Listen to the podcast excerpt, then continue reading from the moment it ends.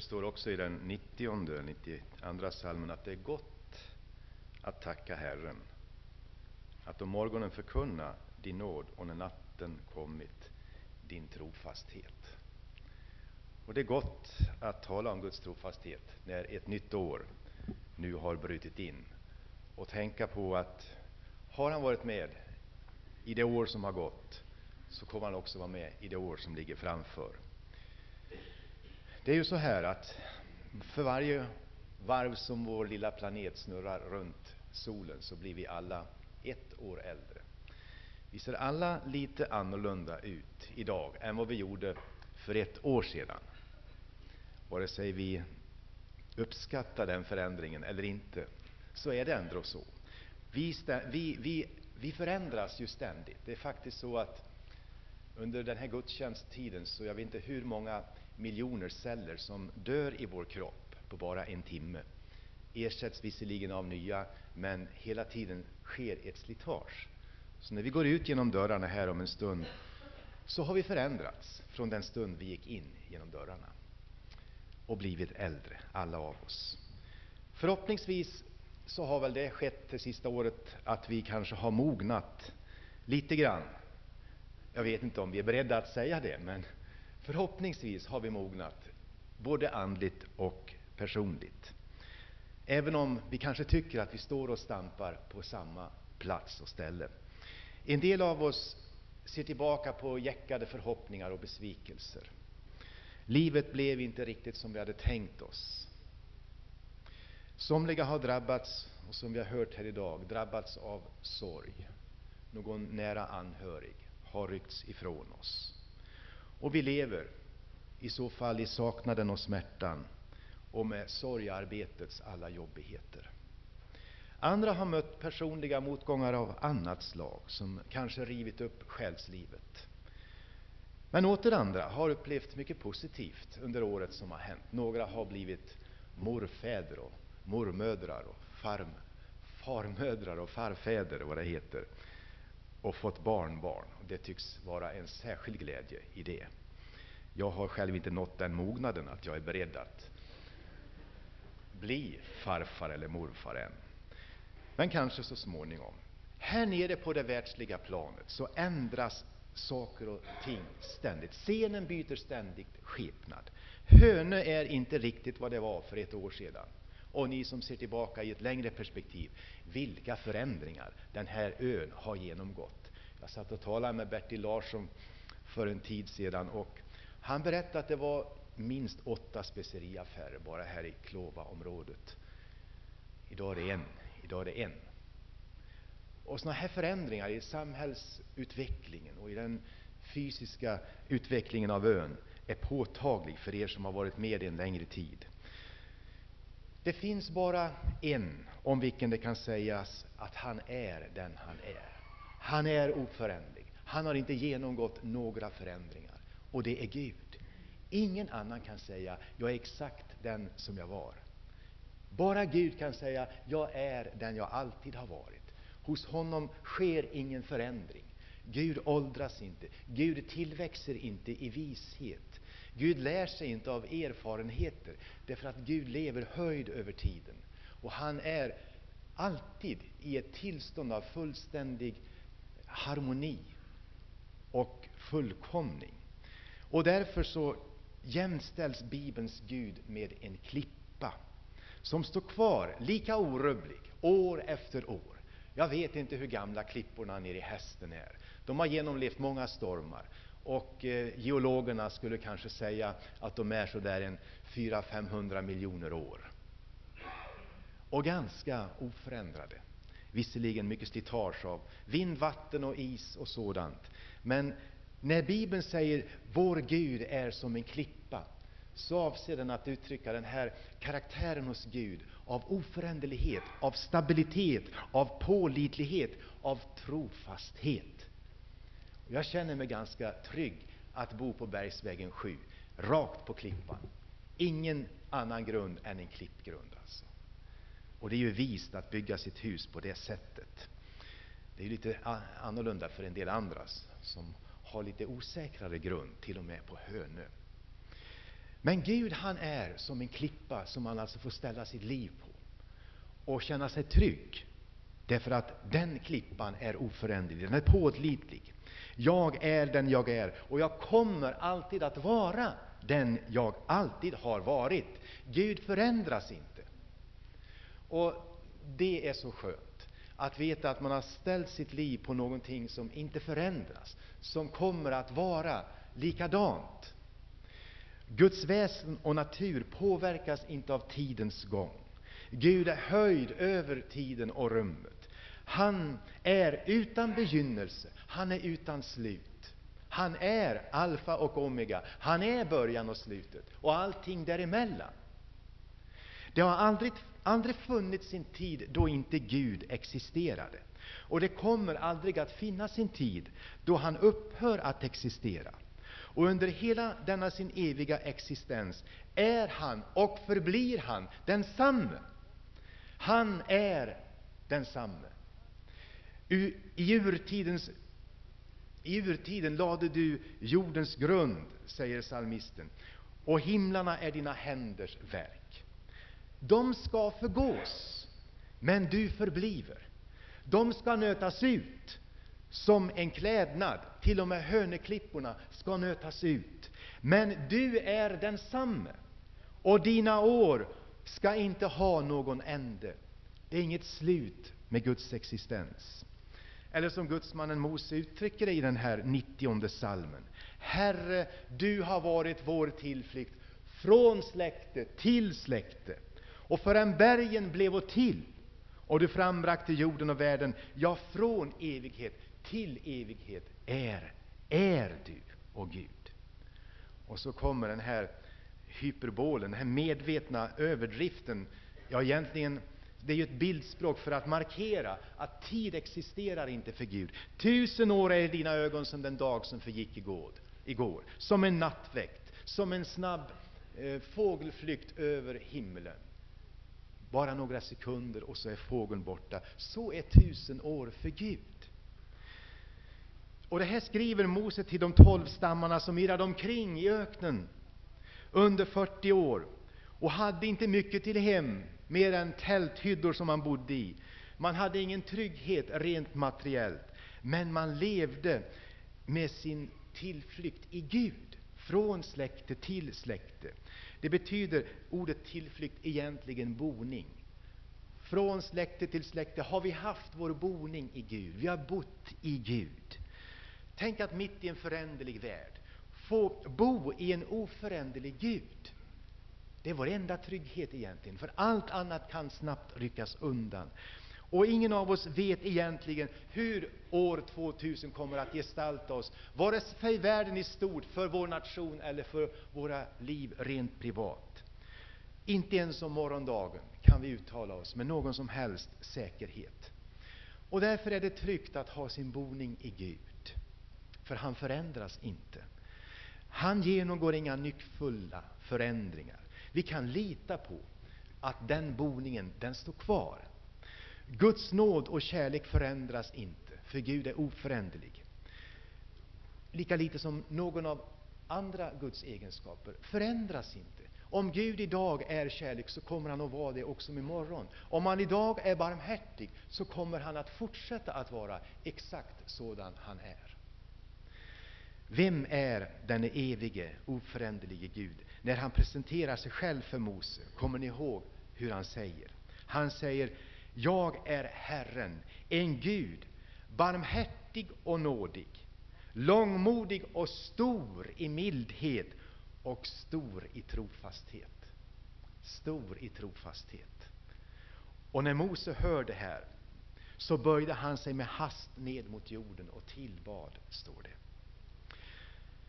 De här Guds egenskaperna är sedan bestämmande för allt vad Gud gör, för allt hans handlande med sitt folk genom historien. Gud handlar utifrån sitt oföränderliga väsen. Hans folk däremot svek honom många gånger, bröt det förbund som var ingånget med Gud. Men deras trolöshet kunde inte göra Guds trofasthet om intet. Gud svarade inte med samma mynt så att säga och sa, är ni trolösa så, tänker jag också vara det.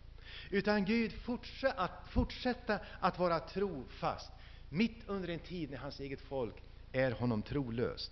Se, ingenting kunde förändra Guds trofasta rådslut och Guds förbund som han hade ingått med sitt folk, eller Guds frälsningsplan som han hade utlovat och som i sig själv är ett uttryck för Guds helighet, rättfärdighet och nåd.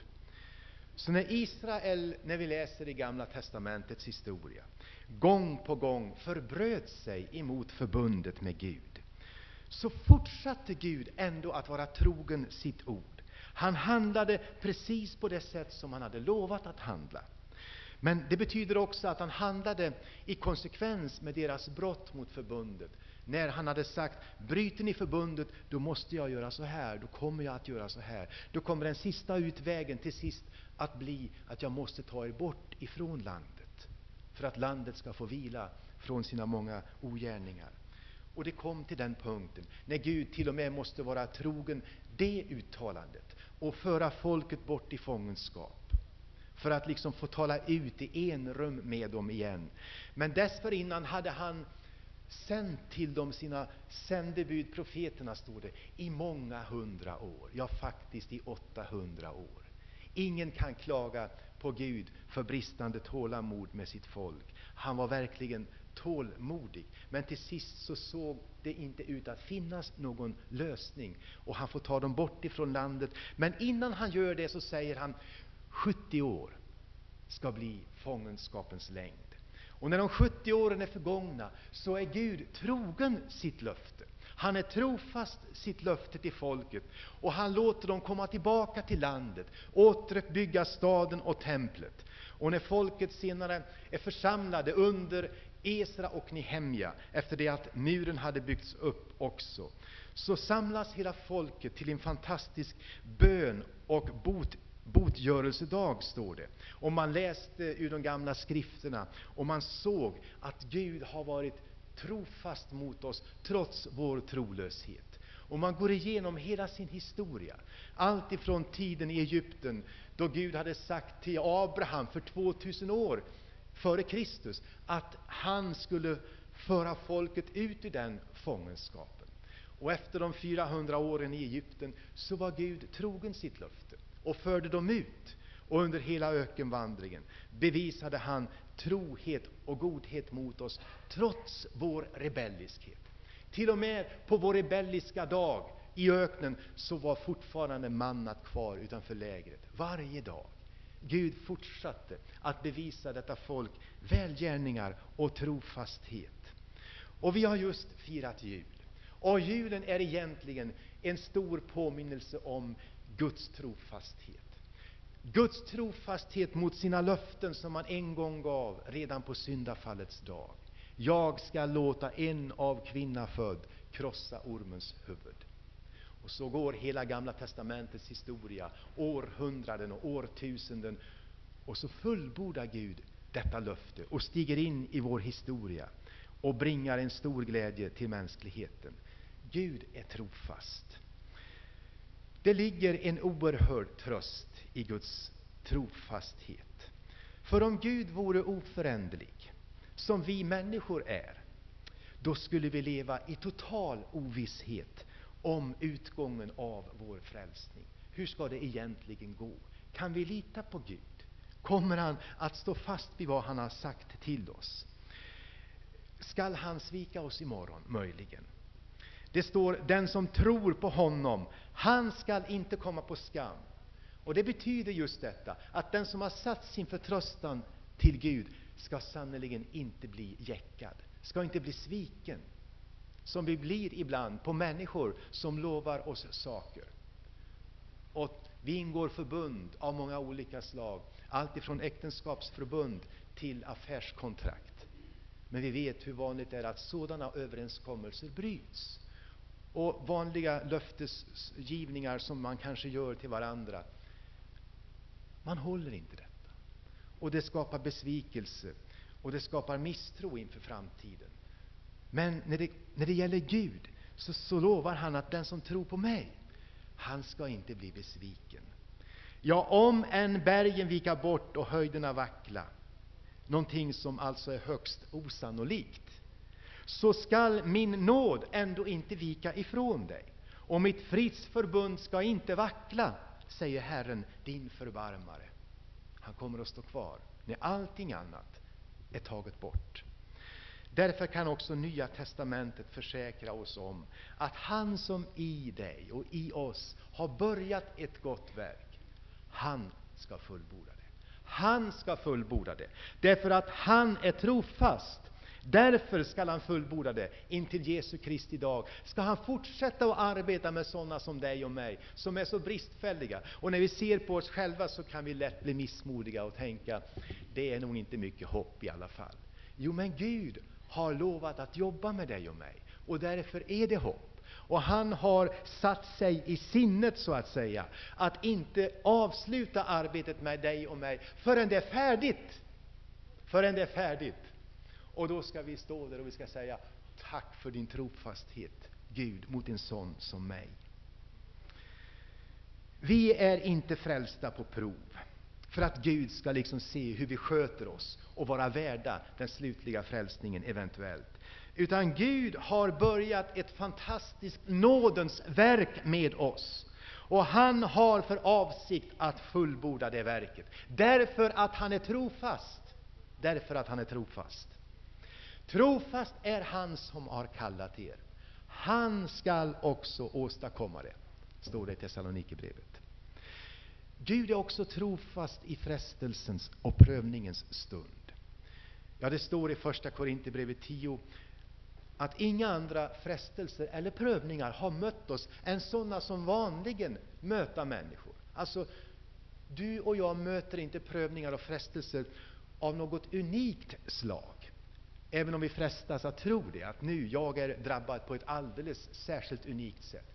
Inte alls. Det är bara vanliga mänskliga frestelser. Inte därmed att förringa dem, de kan vara nog så svåra, men det är ändå vanliga mänskliga sådana, som alla andra människor på ett eller annat sätt delar med dig i den här världen. Vi genomgår alla olika typer av frestelser och prövningar, och din situation är inte unik, inte min heller. Det är det första. Och sen står det, och Gud är trofast. Han ska inte tillåta att vi blir frestade, prövade över vår förmåga. Det kan vi nog kanske misstro när vi känner hur, hur tyngden kommer över våra liv. Men om du tittar dig omkring så ska du finna, enligt det här bibelordet, att Gud har öppnat din dörr.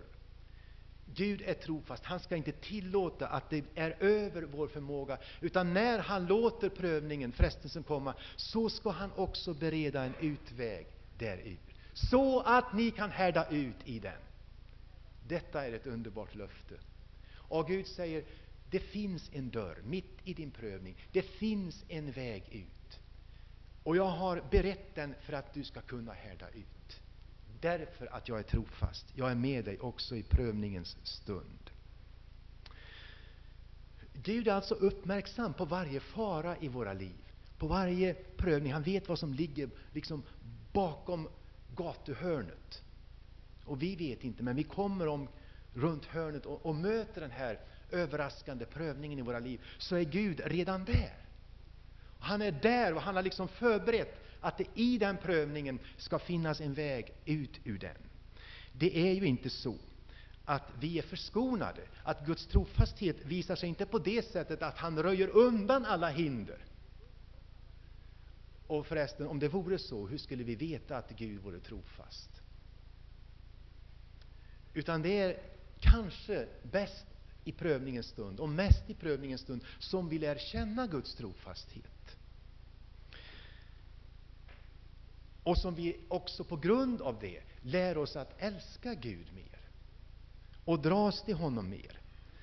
Det fanns i den tidiga kyrkans historia en lärjunge till aposteln Johannes, Polycarpus, i församlingen i Smyrna, som på sin ålderdom blev hämtad av soldaterna för att dödas för sin tros skull.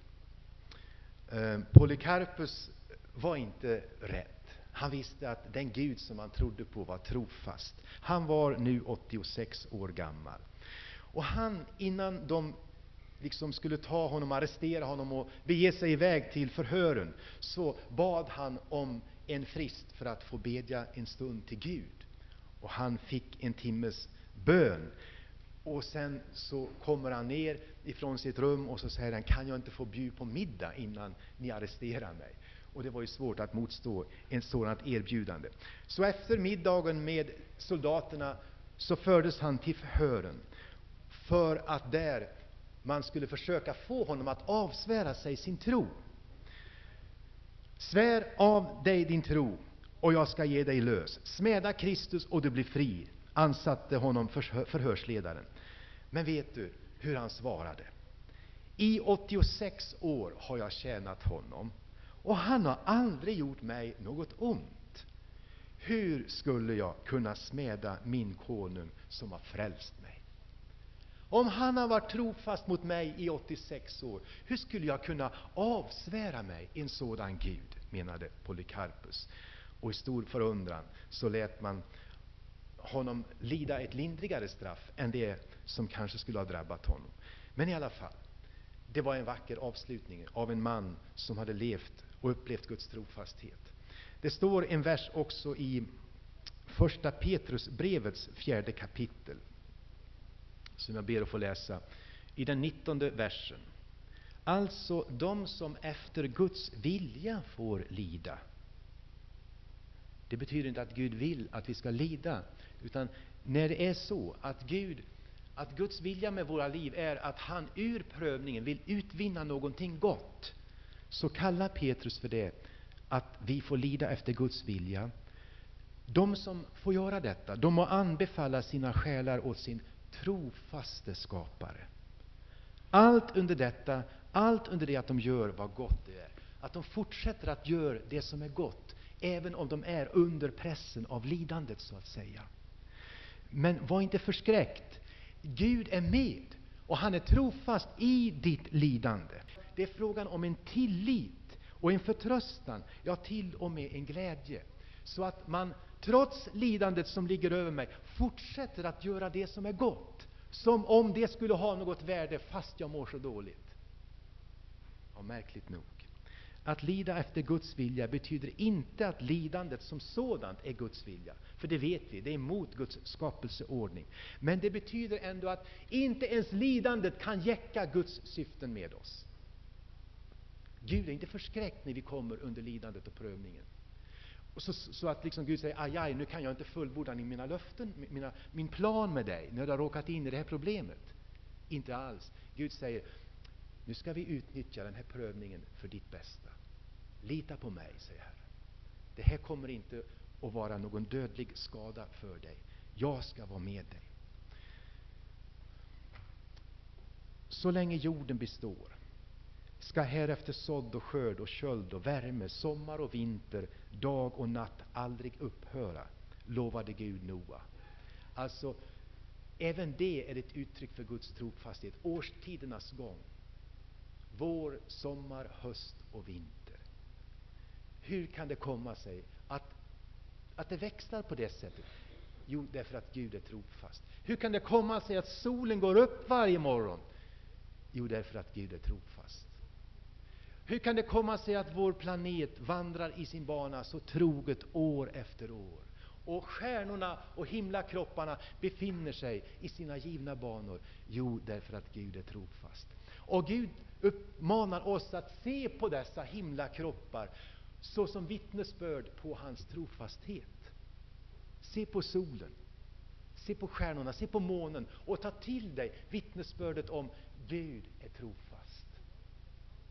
Och därför när Paulus kom på sin missionsresa så säger han bland annat i Apostlagärningarna 14, 14 att jag kommer för att förkunna er om den Gud som har skapat himmel och jord och som aldrig har låtit sig vara utan vittnesbörd. Ty han har bevisat oss välgärningar, sin trofasthet, i det han har givit er regn och fruktbara tider och mättat er och fyllt era hjärtan med glädje. Fast ni inte ens tackade honom för det. Det är uttryck för Guds trofasthet. Allt detta. Ja, egentligen, i honom är det som vi lever och rör oss och är till. Så varje andetag du tar är egentligen Gud är trofast. Gud är trofast. Gud är trofast. Varje hjärtaslag, varje hjärtaslag.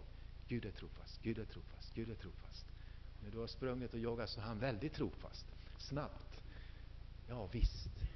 Det är nåd alltihop. Och de flesta lever liksom som om det vore en självklar sak att vi har rätt att leva. Vi har rätt till vår mat på bordet. Vi har rätt till nattens vila. Och allt det här som vi tar så givet. Men allt är uttryck för Guds trofasthet. Så säger Guds ord. Inte en enda liten detalj är utanför Guds trofasta omsorg. Ja, det står så här i en annan psalm. Herren, härskarornas Gud, vem är dig lik? Din trofasthet är runt omkring dig. Liksom Gud, hur ska man beskriva honom? Jo, han är den som är klädd i trofasthet. Han är klädd i trofasthet. Det är det som markerar Guds väsen, en trofast Gud. Och när profeten Jeremia sitter där och begråter Jerusalems förstöring och ser ruinerna av den förstörda staden och är så bedrövad att när vi läser i klagovisorna vi knappast kan finna någon starkare beskrivning av en människas depression. Faktiskt, det här kan vara tröst för många som är deprimerade. Att det här får stå i Bibeln. Bibeln innehåller inte bara klagovis, eh, lovsånger, den innehåller också klagosånger. Och tyvärr sjunger vi för lite klagovisor i våra gudstjänster. För det skulle vara gott för dem som inte kan instämma i lovsången, att klagosången är lika berättigad. I mörker har han lagt mig, säger Jeremia. Han har kringmurat mig så att jag ej kommer ut. Han har lagt mig på, på tunga fjättrar. Hur jag än klagar och ropar tillstoppar han öronen för min bön. Han hör mig inte. Med huggen sten har han murat mina, för mina vägar. Mina stigar har han gjort svåra. Jag kommer ingen vart. Han har förkastat min själ. Han har tagit bort min frid. Jag visste ej mer vad lycka var, säger Jeremia. Jag sa, det är ute med min livskraft och med mitt hopp till Herren. Det är slut. Jag känner ingen frid. Jag har ingen tröst. Jag har inget hopp kvar. Så kände han när han satt där och grät över Jerusalems ruiner och hela folket var bortfört i fångenskap. Många dödade. Men så vänder till och med klagovisorna i det tredje kapitlet. Och han säger, men ett ska jag ändå komma ihåg. Ett ska jag besinna. Och därför ska jag fortsätta att hoppas. Fast till synes inget hopp finns. Vad då? Jo, Herrens nåd är det att det inte är ute med oss. Det är inte slut med hans barmhärtighet. Hjärtat slår ju fortfarande. Lungorna andas ju fortfarande. Ja, din nåd och din barmhärtighet är ju faktiskt ny varje morgon. Stor är din trofasthet. Och så vänder klagovisan i någonting som till och med närmar sig lovprisning igen. Men det här visar att ditt hjärtas gråt är berättigad när det är sorg, när det är prövning. Det är inte motstridigt mot hoppet, mot, des, mot Guds trofasthet. Den finns kvar. Den fanns kvar när Jeremia satt där och grät. Gud fortsatte att vara trofast. Och det skulle också visa sig i historien så småningom. Till sist, om nu Gud är trofast, vad innebär det då i mitt liv, i praktiken? Jag skulle vilja säga, vårt gensvar på Guds trofasthet är att vi också borde vara trofasta som människor. Det gamla scoutlöftet är egentligen väldigt fint. Att lova vara trogen Gud och kamraterna. Att vi inför 1900, förlåt, år 2000 lovar vara trogna Gud. Något finare löfte kan inte ges. För Gud har redan lovat vara trogna oss. Den, den saken är, liksom, den är klar redan. Han har lovat det. Skulle inte då vi också kunna, Gud, vi vill lova dig att vara trogna det här året som ligger framför. I en tid när så många är upptagna med att förverkliga sig själva. Och då man ogärna vill ha sin trohet mot Gud prövad. För den kommer att bli prövad under det här året. Din och min trohet mot Gud. Kanske redan imorgon. Och Gud vet om det. Men ändå älskar Gud trohetslöften. Gud älskar trohetslöften. Det är därför äktenskap, när de ingås i en kyrka, är något högst passande. För Gud älskar att människor ger trohetslöften till varandra. För trohet är i förening med Guds väsen. Gud älskar trohet. Och det är i de små vardagliga sakerna som din och min trohet kommer att prövas. Hur du förvaltar dina pengar, hur du förvaltar din tid, hur du håller löften som du ger till människor omkring dig. Troheten avslöjar vår karaktär, vilka vi är. Om vi är pålitliga människor, eller om vi är sådana, om vi kan man säga, henne kan vi inte lita på riktigt. Honom kan vi inte våga säga det här till. För vi vet med oss av erfarenhet att hon eller han har lätt att prata och sprida rykten vidare. Det är sådana här små saker som vår trohet, äktheten i vår trohet prövas. Va? Och det här tycker man då, man, jag, jag vågar inte lova någonting för jag vet att jag inte kommer att kunna hålla det. Vila då vid detta. Anden kommer vår svaghet till hjälp för att frambringa dessa Kristuslika egenskaper. Och Andens frukt är kärlek, glädje, frid, tålamod, vänlighet, godhet, trofasthet. Trofasthet. Så den helige Ande kan framskapa en trofast natur och karaktär i dig och mig. Det är vackert. Och så står det till sist, var trogen intill döden. Var trogen intill döden, så ska jag ge dig livets krona. Så ska du få del av den slutliga segern. Och det står i samma avsnitt där i brevet till Smyrna, den andra döden ska inte ha någon makt med dig.